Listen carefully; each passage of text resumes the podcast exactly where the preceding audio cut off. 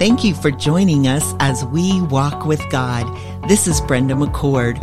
Walt and I are thankful for this opportunity to participate with the Awakening in America, an outreach of the Himmelreich Memorial Christian Library. Welcome, friends. In our current series, Walt and I have been looking at water in the Bible. We began in Genesis chapter 1. In the beginning, God created and the Spirit of God was moving over the surface of the waters. Last time, Noah, a righteous man, obeyed God, and his family was saved from the destruction of the floodwaters because he obeyed and built an ark. And and Brenda, what's important? It's not just it's not just he and his family. Noah was saved, but mankind was saved in the grace and the mercy of God because of his obedience. Exactly. And what we're seeing in through even this particular series that we're doing, the importance of water in the land of Israel cannot be overstated. Moses in Deuteronomy 11 explains Israel's need to depend on the Lord's provision of water. Beginning in verse 10, for the land that you are entering to take possession of is not like the land of Egypt, from which you have come, where you sowed your seed and irrigated it like a garden of vegetables. But the land that you are going over to possess is a land of hills and valleys, which drinks water by the rain from heaven, a land that the Lord your God cares for the eyes of the Lord your God are always upon it from the beginning of the year to the end of the year. And if you indeed obey my commandments that I command you today, to love the Lord your God and to serve him with all your heart and with all your soul, he will give the rain for your land in its season, the early rain and the latter rain, that you may gather in your grain and your wine and your oil. Well, those are verses, verses 10 to 14 in Deuteronomy that are so rich, just even to unpack those. But what we want you to get a picture of is the importance of rain, of water in the land. Yes, the land is going to drink in the water that comes from the rain from heaven, but who fills those rain clouds? It's God. It's a land that the Lord your God will care for. That's the land that I'm giving you that you will possess.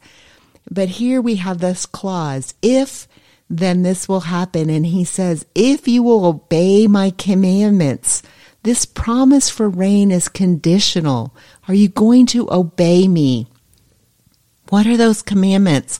Love the Lord, serve the Lord with all your heart, with all your soul, and then he will give the rain for the land in its season, the early rains and the latter rains. Brenda, this passage really sets up the stage for this week's lesson as we continue in the book of Genesis. It's the story of Abram and Lot. And, and here in Genesis 13, he is called Abram.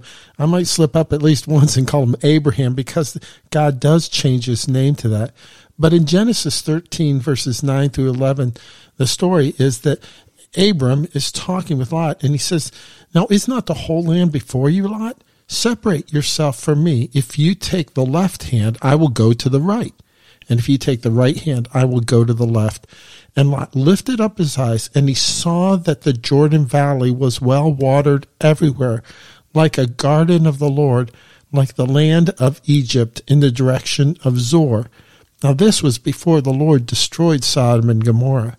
So Lot chose for himself all of the Jordan, and Lot journeyed to the east. Thus they separated from each other. Okay, so right now, time out. I've got to get out my Bible map where did this conversation actually take place? I'm thinking of Israel. I'm thinking of the Jordan River Valley. Where were they standing when they had this conversation? And, and literally, Brenda got out the Bible map and we talked a little yes. bit. And, and just, I had to get it out. And just to let you know, um, if you're going to be a serious student of the Bible, it's good for you when you hear a place to get out a map or get out an atlas, get out something and say, okay, where is this and how does this add to the story?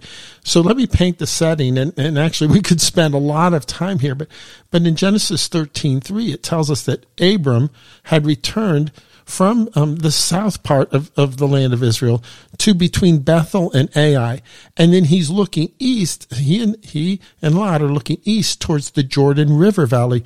Really, they're looking down through the Judean wilderness and they can look down to this, this huge oasis there that, that is at Jericho. It's the largest spring in the whole Middle East. And they're looking down there and they say, man, it's well watered everywhere. It looks good. You know, Jeremiah in chapter 49, verse 19 refers to this area as the thickets of the Jordan. And he says it was perennially watered pasture. It looked good. Actually, in 1 Samuel 17, David says he's fighting lions, and Jeremiah 49 says there's lions in those thickets. I mean, this is like a jungle. There's so much water, and it's so green, and it, it looks like a garden. And Lot's looking there and he says, I, I want that lush Jordan River Valley. That's what I want. And it makes sense because both Abram and Lot came from a, a river based agricultural system. They, they grew up in Ur of the Chaldeans on the Euphrates River. And, and they knew it was like the, the Nile. It, it was a constant source of water. They didn't have to trust God for it. It's right there. Just open it up and water your land. But I love that Abram, he desired peace and harmony. And, and he was willing to say, you think that's the best looking land? Go take it. And I'll take this land. And, and so the herdsmen split and Abram goes one way. He takes the Judean wilderness. He takes the hill country. He takes the Negev. He's in that area. Lot goes down to the river where there's always water. And, you know, while even as you share that, I'm, I, I'm picturing just the beauty of the Jordan River Valley. And, and today it, the water, so much water is pulled off of the Jordan River. And so it's small in comparison, but it, you know, we see all the vegetables, all the, and there's a lot of irrigation that goes on in Israel now to raise the crops they do. But just the beauty of that and Lot's like, Hey, it looks good. I'm, I'm going there. And that's kind of life on, you know, on the backstroke, right? Yeah. And, but making that decision based on what looks good can mm. lead to real trouble. A lot of trouble for us. And, and I also think it's truly amazing here in this part of the story. Abram's generosity toward his nephew. Remember, he's the older man. He's the uncle. And he says to Lot, his nephew, make the choice. But Abram's generosity was repaid with an even richer statement of pro- of promise to him. God God's going to take care of him, right? And I've got to pause right here. We're we're early um, into our verses today, but I just um, am thinking of um, how how we need to trust God. And some of that comes when we give. You know, as Abram stood there and at Bethel Ai, he's looking down at Jericho. Beyond that is this lush Jordan Valley. And he says, choose what you want, Lot. And he had to trust in the Lord. Um, will will God take care of me? Will He provide for me? Do do I really believe that? And an example um, happened years ago now, actually close to 40 years ago.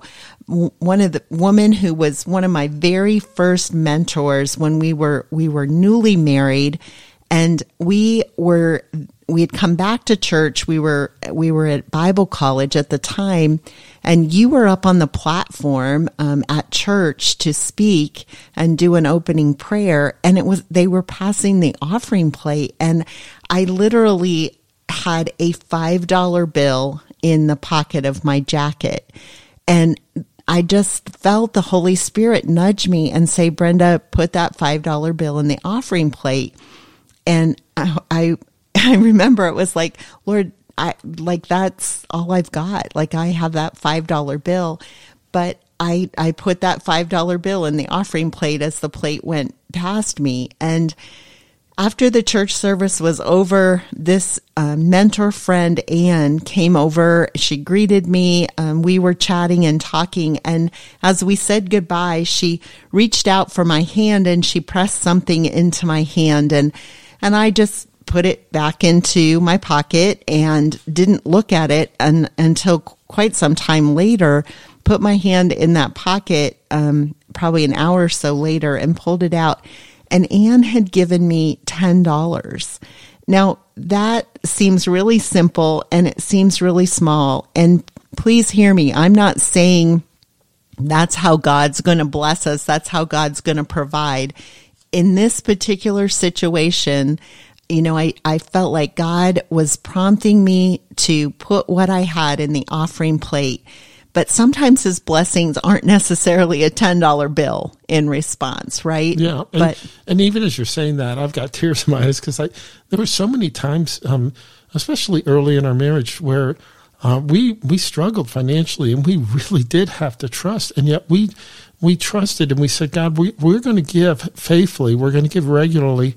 And we're going to trust you that you're going to take care of us. Yeah. And it, you know, it shouldn't surprise us here that um, God had already spoken to Abram and he said, I will make of you a great nation. I will bless you. I will make your name great so that you will be a blessing. And the focus here is on Abram now you know, Lot has gone his way and now we're moving in Genesis 13 verses 14 and following. We read, the Lord said to Abram after Lot had separated from him, lift up your eyes, look from the place where you are northward, southward, eastward, and westward. For all the land that you see, I will give to you and to your offspring forever.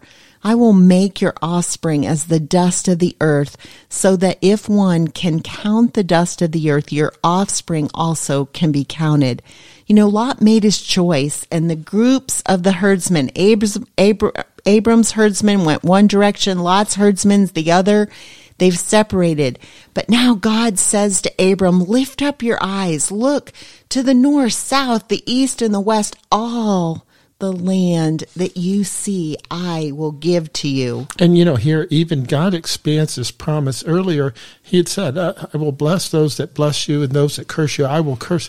He had this promise to Abram, but now he says, I will give you and to your offsprings forever. Um, that word forever in the Hebrew, it's olam, ho'olam. It's unto the eternals. It's forever and ever. Amen. God makes a promise and he extends it to Abram at 75 years old before he ever has a son of promise. I mean, it's still going to be another 20 years plus. And, and that's so exciting. God's going to formalize this covenant with Abram in Genesis 15. But the promise given here is an everlasting one. This land that's given to Abram and his descendants is forever. And God says to Abram in Genesis 13, 17, he says, Arise, walk throughout the length and the breadth of the land, for I will give it to you. Walk around. This is yours and it's to your descendants forever. And God blesses Abram for his obedience.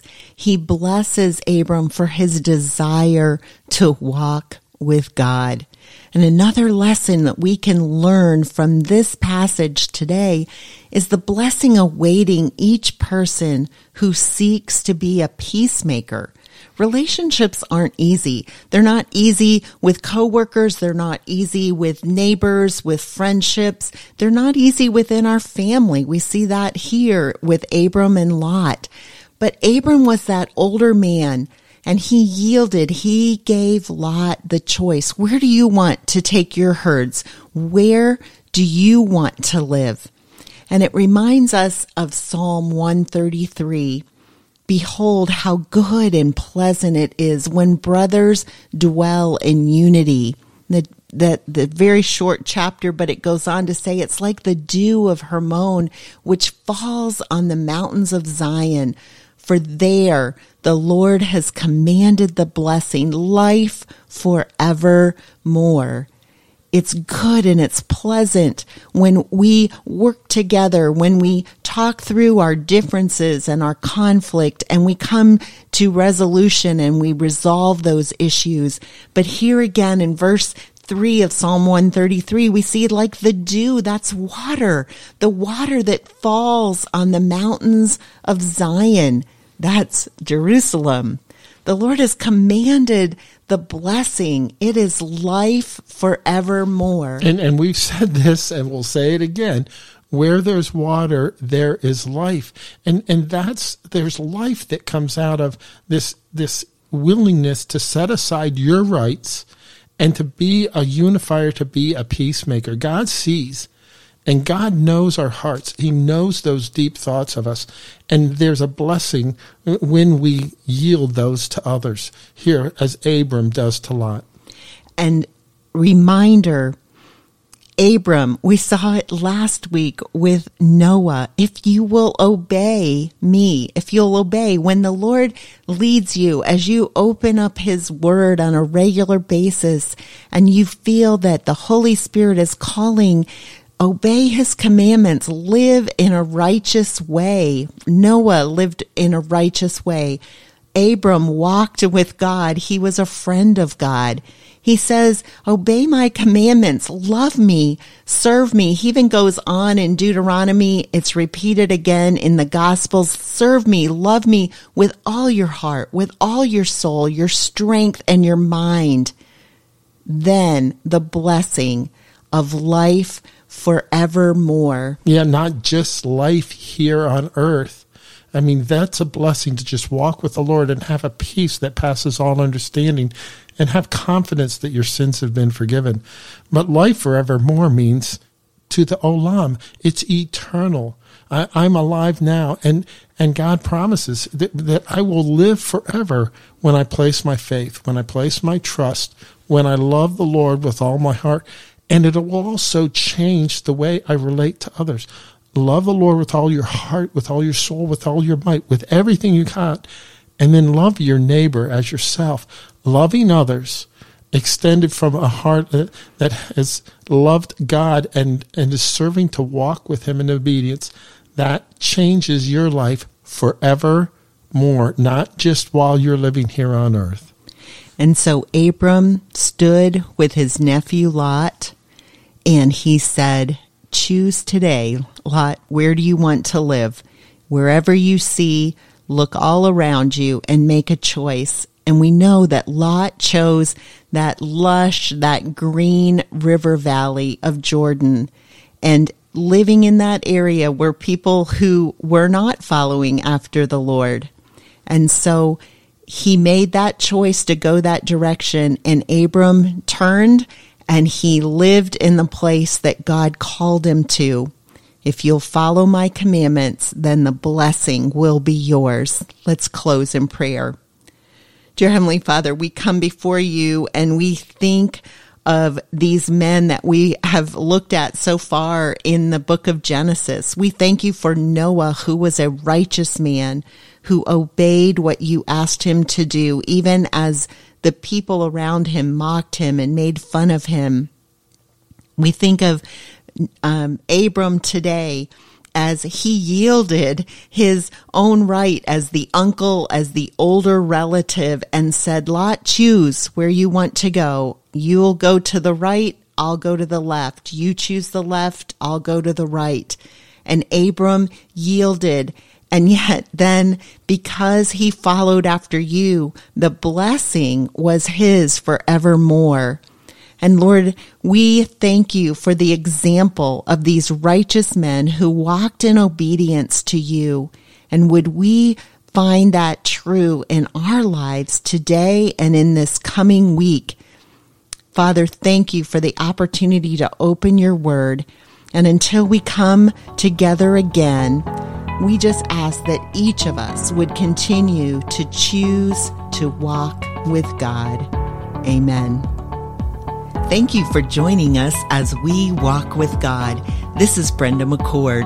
Walt and I are thankful for this opportunity to participate with the Awakening in America an outreach of the Himmelreich Memorial Christian Library.